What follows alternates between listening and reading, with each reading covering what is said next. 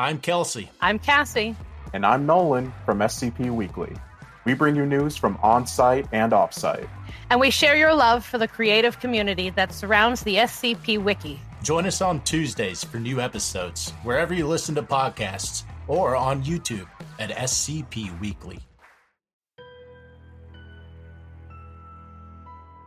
The world we inhabit is not as free, or certain, or safe as you might think. The things that you believe to be unassailably evident are little more than shadows dancing behind a curtain, a masquerade crafted and dutifully upheld by an organization known as the Foundation.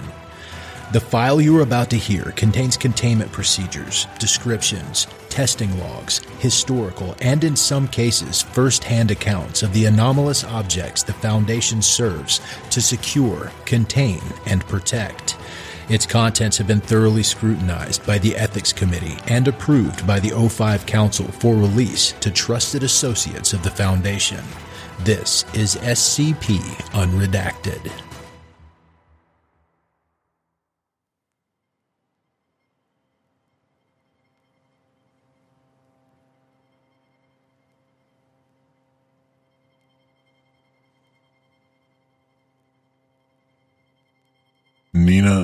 Angelica Weiss is 60 years old.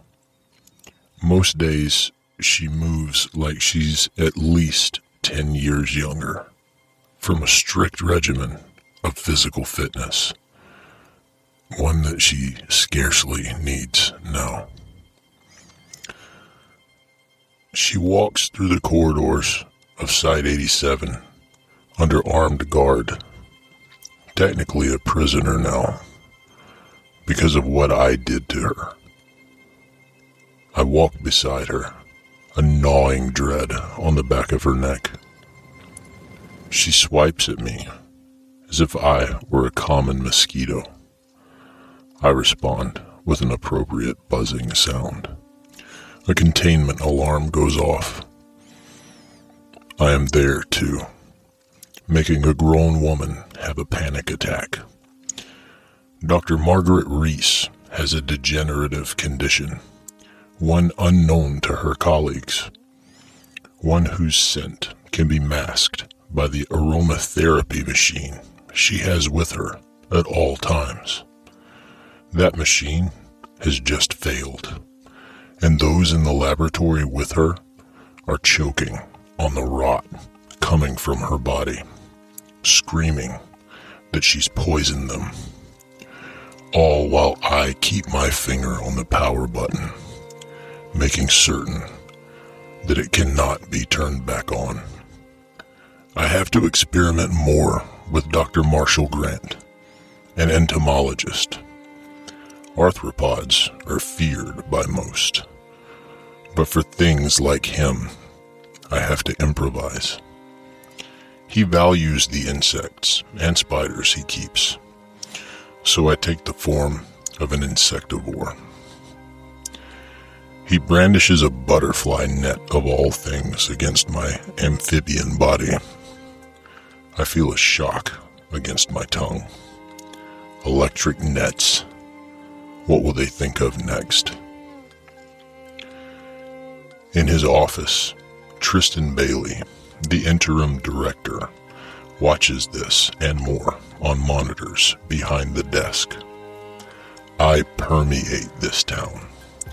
From the failing Wi Fi network that strangles the remote learning, to the pileup on League Street that blinds the drivers to those in other cars. Sinclair somehow survived, but this does not concern me. I was too rash, trying to kill her. Better to let her live in pain and grief and fear. But for now, my attention turns back to Nina Weiss. Nina is 30 years younger than she was two weeks ago.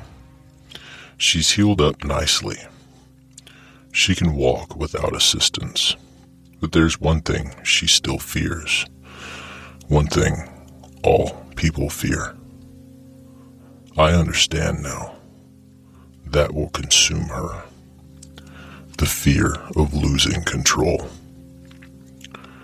She enters the restroom. One female guard accompanies her. It's cleaner and more sterile than the rest of Site 87, and there are no cameras. So when she exits the stall and checks herself in the mirror while washing her hands, Nina Weiss is the only one to see herself recoil in horror from the array of gray hairs that have appeared in her scalp. You are my linchpin, Nina. Your fear will consume this town.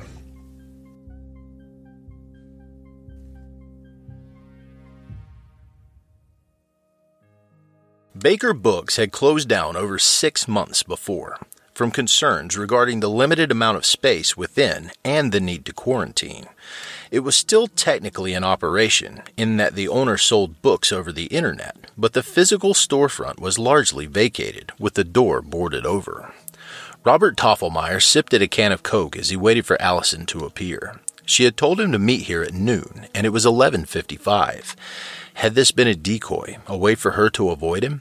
He almost shot his partner in the face the day before, for Christ's sake. She probably didn't even want to see his face. You'll rot your teeth with that.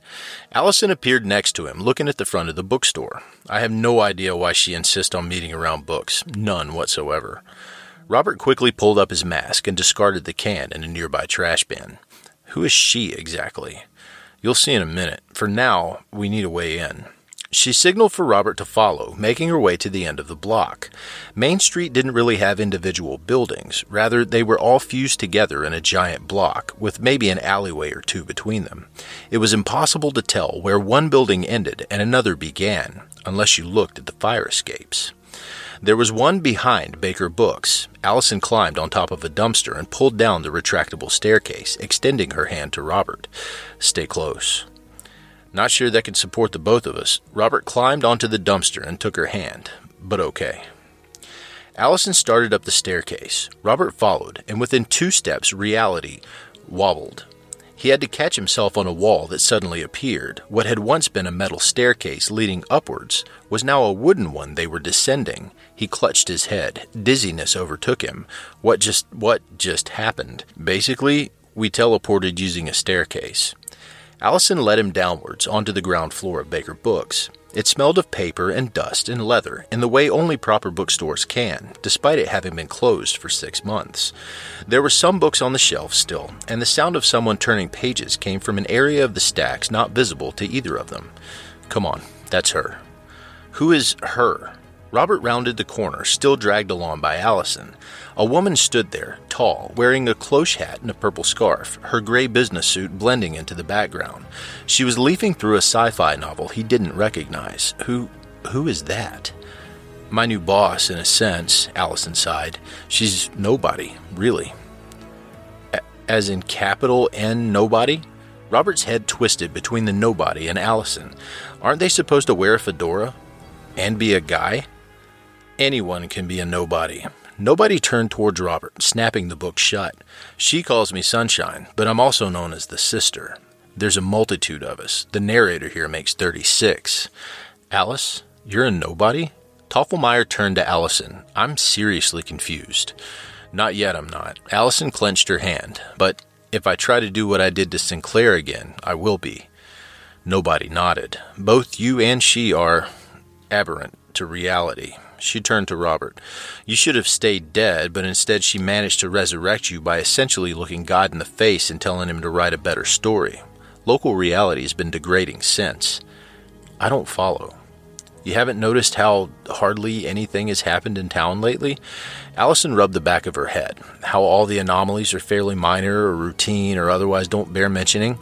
How the Black Autumn last year was a bunch of scattered nonsense that everyone seems to have forgotten about. Robert looked between Allison and Nobody. Okay, I've noticed. What's up with that? Nobody shook her head.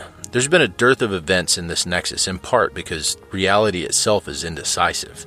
She looked at Allison. It doesn't know what to do with her, or you. You're both glitches in reality that never should have come about, and we're given the universe writer's block, basically. Allison scratched the back of her head. I, I know, I know, it sounds stupid, but Pataphysics is stupid, the three of them spoke at the same time. A crude metaphor, but it works well enough.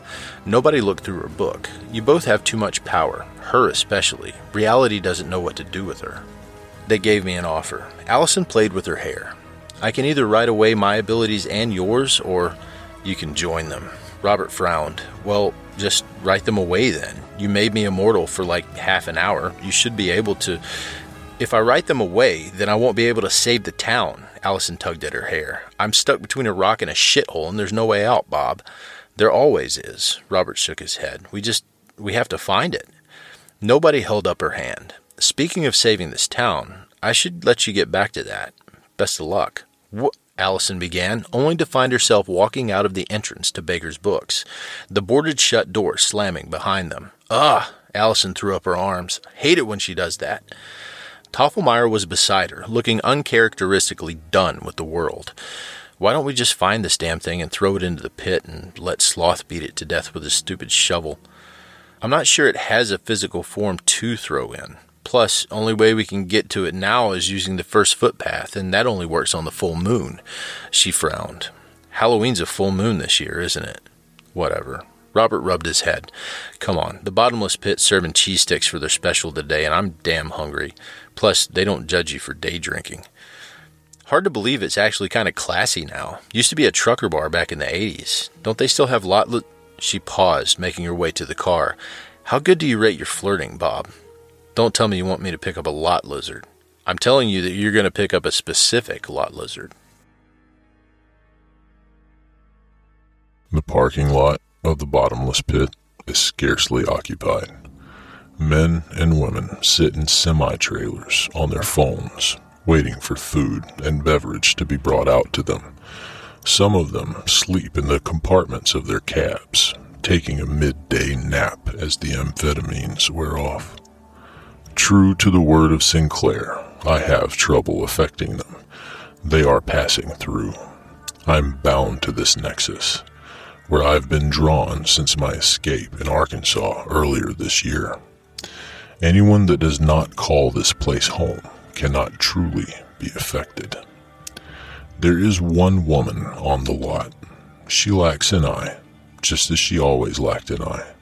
She's a construct, and though she blends in better with humanity than her colleagues, sinning Jessie is still very much not human. She is a thought form, a legend, born of the fear of sex and disease. Others avoid her, quite literally like the plague. Though COVID is not sexually transmitted, nobody wants to be in close contact with a lot lizard. Nobody except Robert Toffelmeyer. His glasses reflect the legend's face as she adjusts her fringed hair to cover up her missing eye. He attempts to proposition her, only to get immediately shot down. He persists, and I whisper in her ear. This man is strange. You do not know him, and he will hurt you, and others like you. I contain my laughter, barely, as she pulls out a can of mace and douses him with it. Son of a bitch. Allison sprinted out of the car over to Robert. Damn it, Bob, what'd you say? Her partner was incoherent, laying on the ground, writhing and screaming from the millions of Scovilles in his eyes. Allison dragged him away, pulling him to the restrooms outside the bar. The drinking fountain there hadn't been shut down, in flagrant defiance of state mandate. She put Robert's eyes up to the flow of water and pressed down on the switch, before glowering at sinning Jessie. What the hell? The legend looked at the can of pepper spray in her hand, and then at Robert. You're plastics people. I remember Jasper talking about you. She frowned. I, I got so scared for a moment. I'm I'm sorry. That's been going around a bit. Allison sighed. We've exhausted all leads on our end. Whatever this is that's destroying the town, we're stumped. We need help. And I kind of need yours. Jessie scratched the back of her head. I haven't seen Jasper, that is, the goat man, since the start of the month. I'm kind of getting worried about him. Allison frowned. He he was in Site 87 not even two weeks ago, but I haven't seen him since. She frowned. Is that normal? Robert grunted in pain before adding, He fuck that stings. Normally we get a few reports of him causing chaos at Halloween parties around this time. Few parties, but no sightings of him. You don't think he went rogue, do you? Allison looked at Jessie. Is is that a thing you guys can do? Turn against the town? After the deaths at Camp Krakow, we swore to never harm the citizens of the town in any meaningful way. That includes you, unfortunately. Jessie played with her hair. I don't really know where to begin looking for him either. We've looked at his usual haunts Coke's Hollow, Baby Bone Bridge, even the Bone Heath and Grave Bog. Haven't looked everywhere, Robert coughed. Fuck, do you have shampoo or something? That can help flush eyes. I'll get some in a bit. What do you mean, haven't looked everywhere? We know this town like the back of our hands. There's one place you never go, our greatest fuck up of the 70s. Jessie paused and then looked between him and Allison. Ah, oh, fuck. Jasper Phineas Sloth, also known as the Goat Man of Sloth's Pit, has been contained. This is a fear that is common among all things. Being put in a cage or a room, or even being locked in your own house, unable to leave. There's so much of that going around that it almost tastes stale. Jasper thinks that he is in a foundation facility, one I'm all too familiar with. Dr. Owings interrogates him but it's not the real Dr. Owings. He died of a heart attack when I escaped my cell. I was so simple minded back then. October 2020. Hmm, Beginning testing. Dr. Owings looks at the goat man, its white fur stained red by flesh, constantly flowing blood from wounds infected on it as part of its containment procedures. All completely necessary. He understands. Now, SCP 9328421. What is your name? He has been in here for three weeks. He began as defiant, but then I stole something a thought form values more than anything else his image. It was by sheer happenstance that Nina Weiss saw me as the goat man in her bottomless pit. I imprinted the image of him onto my being, and it gave me an alibi and an inn. Jasper Sloth, he stutters. His fur is white, but his face is now more man than goat. It is that of a 19 year old, pale skinned and sallow, no doubt affected by some disease on the Christmas he died in 1890. Who are you? What's an SCP? Well, SCP 9284171. You're an anomaly, and we contain anomalies. We keep humanity safe from them. Am I dangerous? His voice is dulled like a lobotomy victim. I wonder if he can even tell up from down. Oh, very. You killed a dozen people on your way in here. Regular slasher you are, SCP 84719. Why do you keep changing my number? I have no idea what you're talking about, SCP 8371458. If you say something like that again, we'll have to cut off a foot. For testing purposes, of course. Okay, he is dulled to the point I can cut off his fingers. I've done so a dozen times, but they grow back because he still is the goat man. And the goat man always has ten fingers. Still, I snip at them. Now, let's see how well you write without your thumb. SCP 384 Yes, sir. The Camp Krakow Memorial Park was a simple, solemn place. A metal totem pole, replacing the gore covered wooden one in early 2016, stood at the center, surrounded by steel plaques bearing the names of over 50 men, women, and children, mostly the latter, who died in 1976 as a result of the Foundation's sheer incompetence. Markers show where the buildings of the camp once were. The lock on the utility shed was programmed to unlock at sunset every night to let out the guardian spirit waiting within to protect the now dead children from the nightmares that killed them. Beyond that was the wilderness and woods, the rotting remains of cabins, and the long since vacant showers. None of us ever go here. Sinning Jessie swallowed as she exited the back seat. It's painful. The things in the camp are contained, but they like to taunt us, poke us, and prod us. Allison frowned, looking at her partner. You ever go here besides the mandated visit? once or twice, got called to a possible anomalous animal sighting in the woods. Toffelmeyer opened the trunk of the car and withdrew a pair of rifles, handing one to Allison.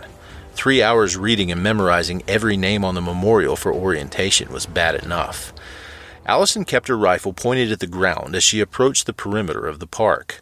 She stopped at the entrance, goosebumps popping up all over her body, her head swimming with a sudden rush of adrenaline.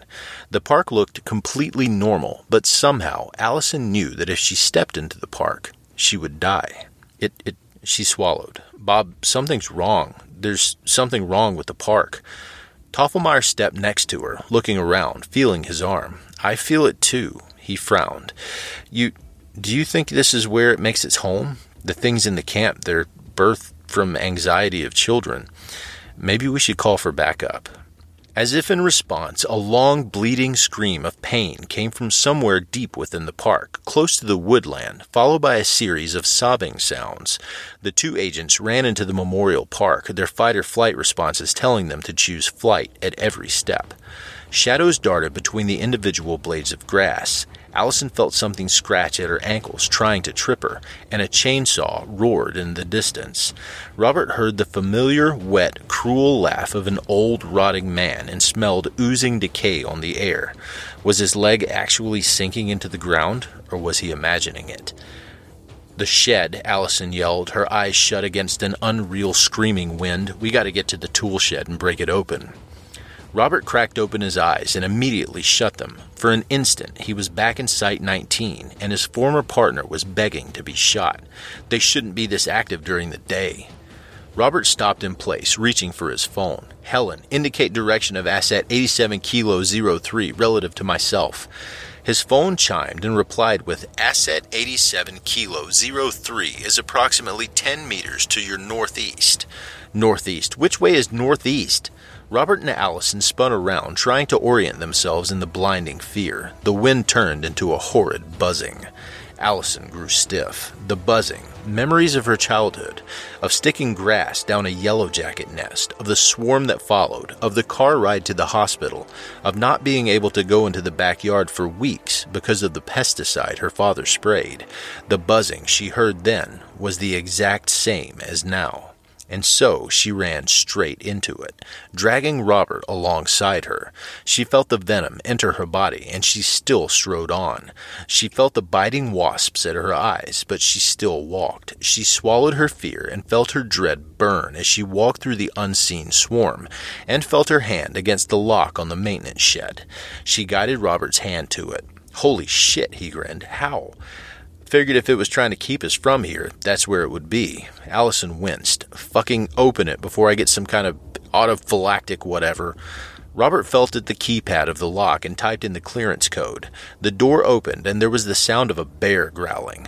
A rush of air and fur burst from the shed, and the buzzing, the pressure, the anxiety. It all vanished. The two of them opened their eyes. Allison had some welts, but nothing severe. She picked at them, frowning. That is not a great feeling. Ow. Like looking right into the pit, Robert shuddered. I wonder if that's why it came here, because of what you see when you look into the pit, your greatest fear. The two of them looked around the park. For a moment it was silent, and then another bleating scream from beyond the camp, in the woods. Every year, Camp Krakow had named its cabins differently. In 1976, they had been themed after the zodiac. Neither of them was surprised when they figured out the screaming was coming from the ruins of the Capricorn cabin. The two of them stepped inside the rotted wooden hull and found what seemed to be a man. He had odd patches of white hair and what may have been stumps of horn on his head.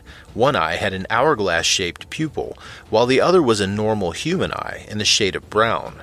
They saw a trace of Jackson Sloth, the town's founder, in his face. The man recoiled from them both, curling up into a ball and screaming the way only a goat could. Robert put down his weapon and approached the man, who he now realized seemed to be wearing an orange foundation jumpsuit. What the hell? Alice, are you seeing this? That that's the goat man? Allison frowned. He God, he looks like something ate him alive. Let's come on, let's get him back to the car. How? Robert asked, looking around. Then he spotted it, what might have been the only piece of unrotted wood in the whole cabin, just long and wide enough to be used as a backboard. The two of them carefully loaded the goatman, and over the course of a painful half hour, made their way from the woods through the park and back to their car. Jasper, Sinning Jessie screamed as she saw the broken form of the goat man. Oh God, what what happened to him? He Allison and Robert put him down on the grass, with the former taking his pulse and putting a hand under his nose. He's breathing, pulse is good, but he won't stop screaming. Sinning Jessie reached out to touch her fellow legend, grabbing his hand and whispering something into his ear. Color returned to his face, and he sat up, clutching his head. What what happened? Where am I? Are you the real goat man? Allison's hand went to her rifle. The man on the plank stared at her as his other eye grew an hourglass shaped pupil. What kind of question is that? He stood, unsteady, the jumpsuit melting away into a pair of suspenders. Of course I'm the goat man. Who else would I be? Richard Nixon? You were never at the site this month? The goat man opened his mouth to speak before he started to frown. I don't think I've been anywhere this month. It's hard to remember. He rubbed at his regrowing horns. Ugh, I have a headache. Robert looked at Allison. I, I think we need to call for backup. We're out of our depth here. We can't. Robert turned to Allison and frowned. Why not? We have phones, and there's a radio in the car. Let's just call someone. Allison tugged at her hair. I don't I don't think something's wrong. It took several moments for Toffelmeyer to feel it. It felt like a narrator had lost his ability to describe their work effectively, like a cash grab sequel like all the luster had gone out of a work that had been written for almost a decade, and the author wanted to roll it up into the trash. Robert wanted to do a dozen illogical things at once. This town was a ghost town anyway. Who would ever want to read about Sloth's Pit, Wisconsin? Then, reality snapped back into focus, and the three of them found themselves on the grass, the world spinning. What, Allison panted, the hell was that? I don't know, but I have a feeling every narrative fluctuation detector north of Nebraska just blew a fuse. Robert sat up, clutching his hair. It it felt like reality lost the plot. He looked around. Wait, where's Sinning Jessie? And where's the goat man? In response to the latter question, a young man sat up by Robert, groaning. Fur was already starting to regrow, even as he complained about having a worse headache than, damn, I don't know an analogy. Jessie was nowhere to be found. Allison got up to where the thought form had fallen and picked up a pamphlet off the ground. It was printed on old paper and bore an image of a woman riddled with disease, dressed in the clothing worn by stereotypical ladies of the night in the late 1800s. A slogan on it read, Men of Wisconsin, watch for sinning Jessie, the lady of the night, whose syphilitic lips will rob you of your manhood. Then there was a sound like radio static, and Allison found herself holding the hand of the woman who had accompanied them here. Sinning Jessie looked disoriented and terrified. I, what the hell was that? Allison asked again. The goat man sat up, dazed.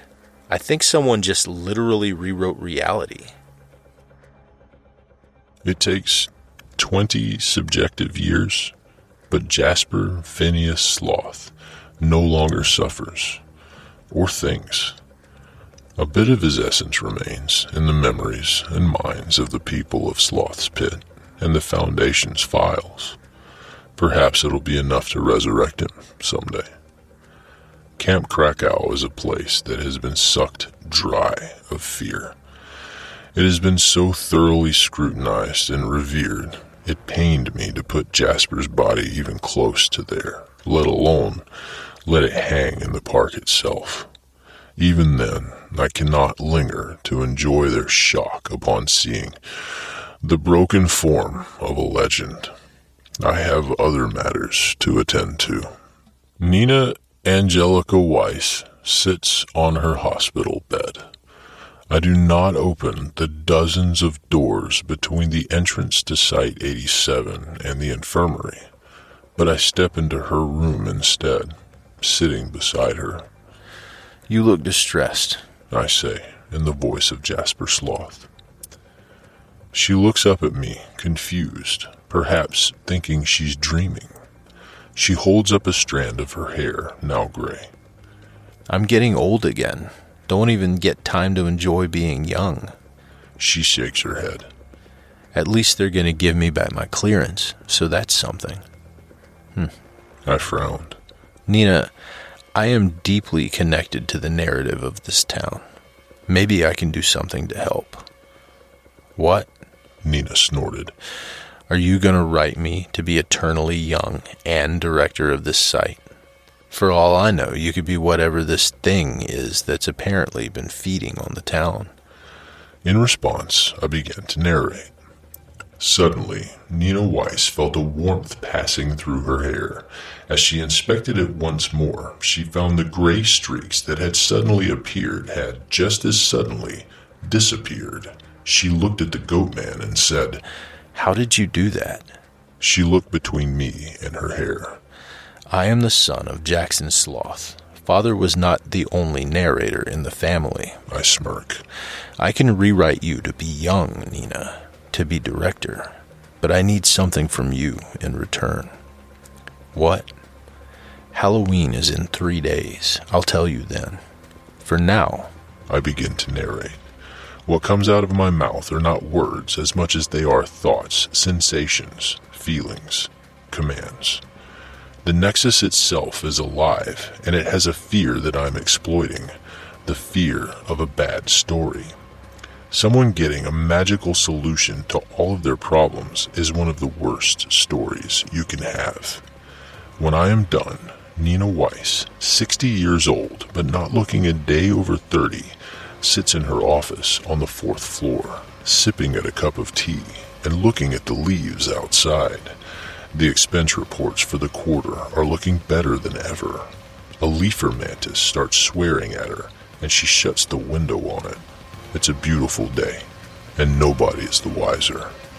Three days. Plenty of bad stories can be made in that time.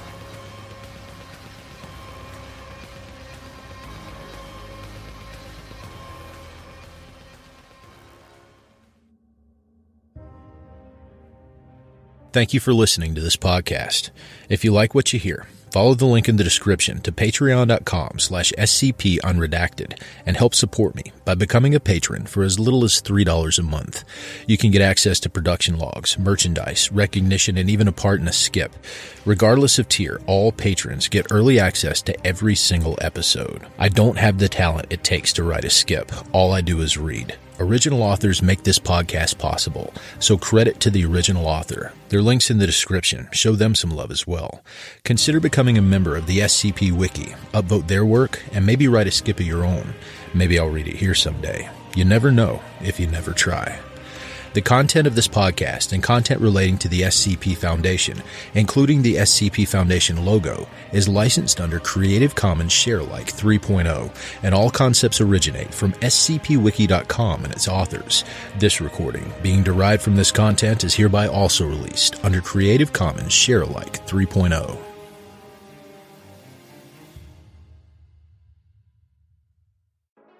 I'm Grigori Karpin from Simply Creative People, the podcast where we discuss GOIs, canons, and stories from the SCP Wiki, and we try to recommend things for all fans of the Wiki, new and old. Look for us on Spotify, Google Podcasts, Stitcher, and Apple Podcasts. Visit the show page at anchor.fm slash simply creative people, or follow us on Twitter at SIMCREAT. Hey there, this is DJ Skip, host of Foundation After Midnight Radio, coming to you from the only third shift broadcast for personnel by personnel. Be sure to tune in wherever you listen to podcasts to not miss out on containment news and community announcements from within the Foundation.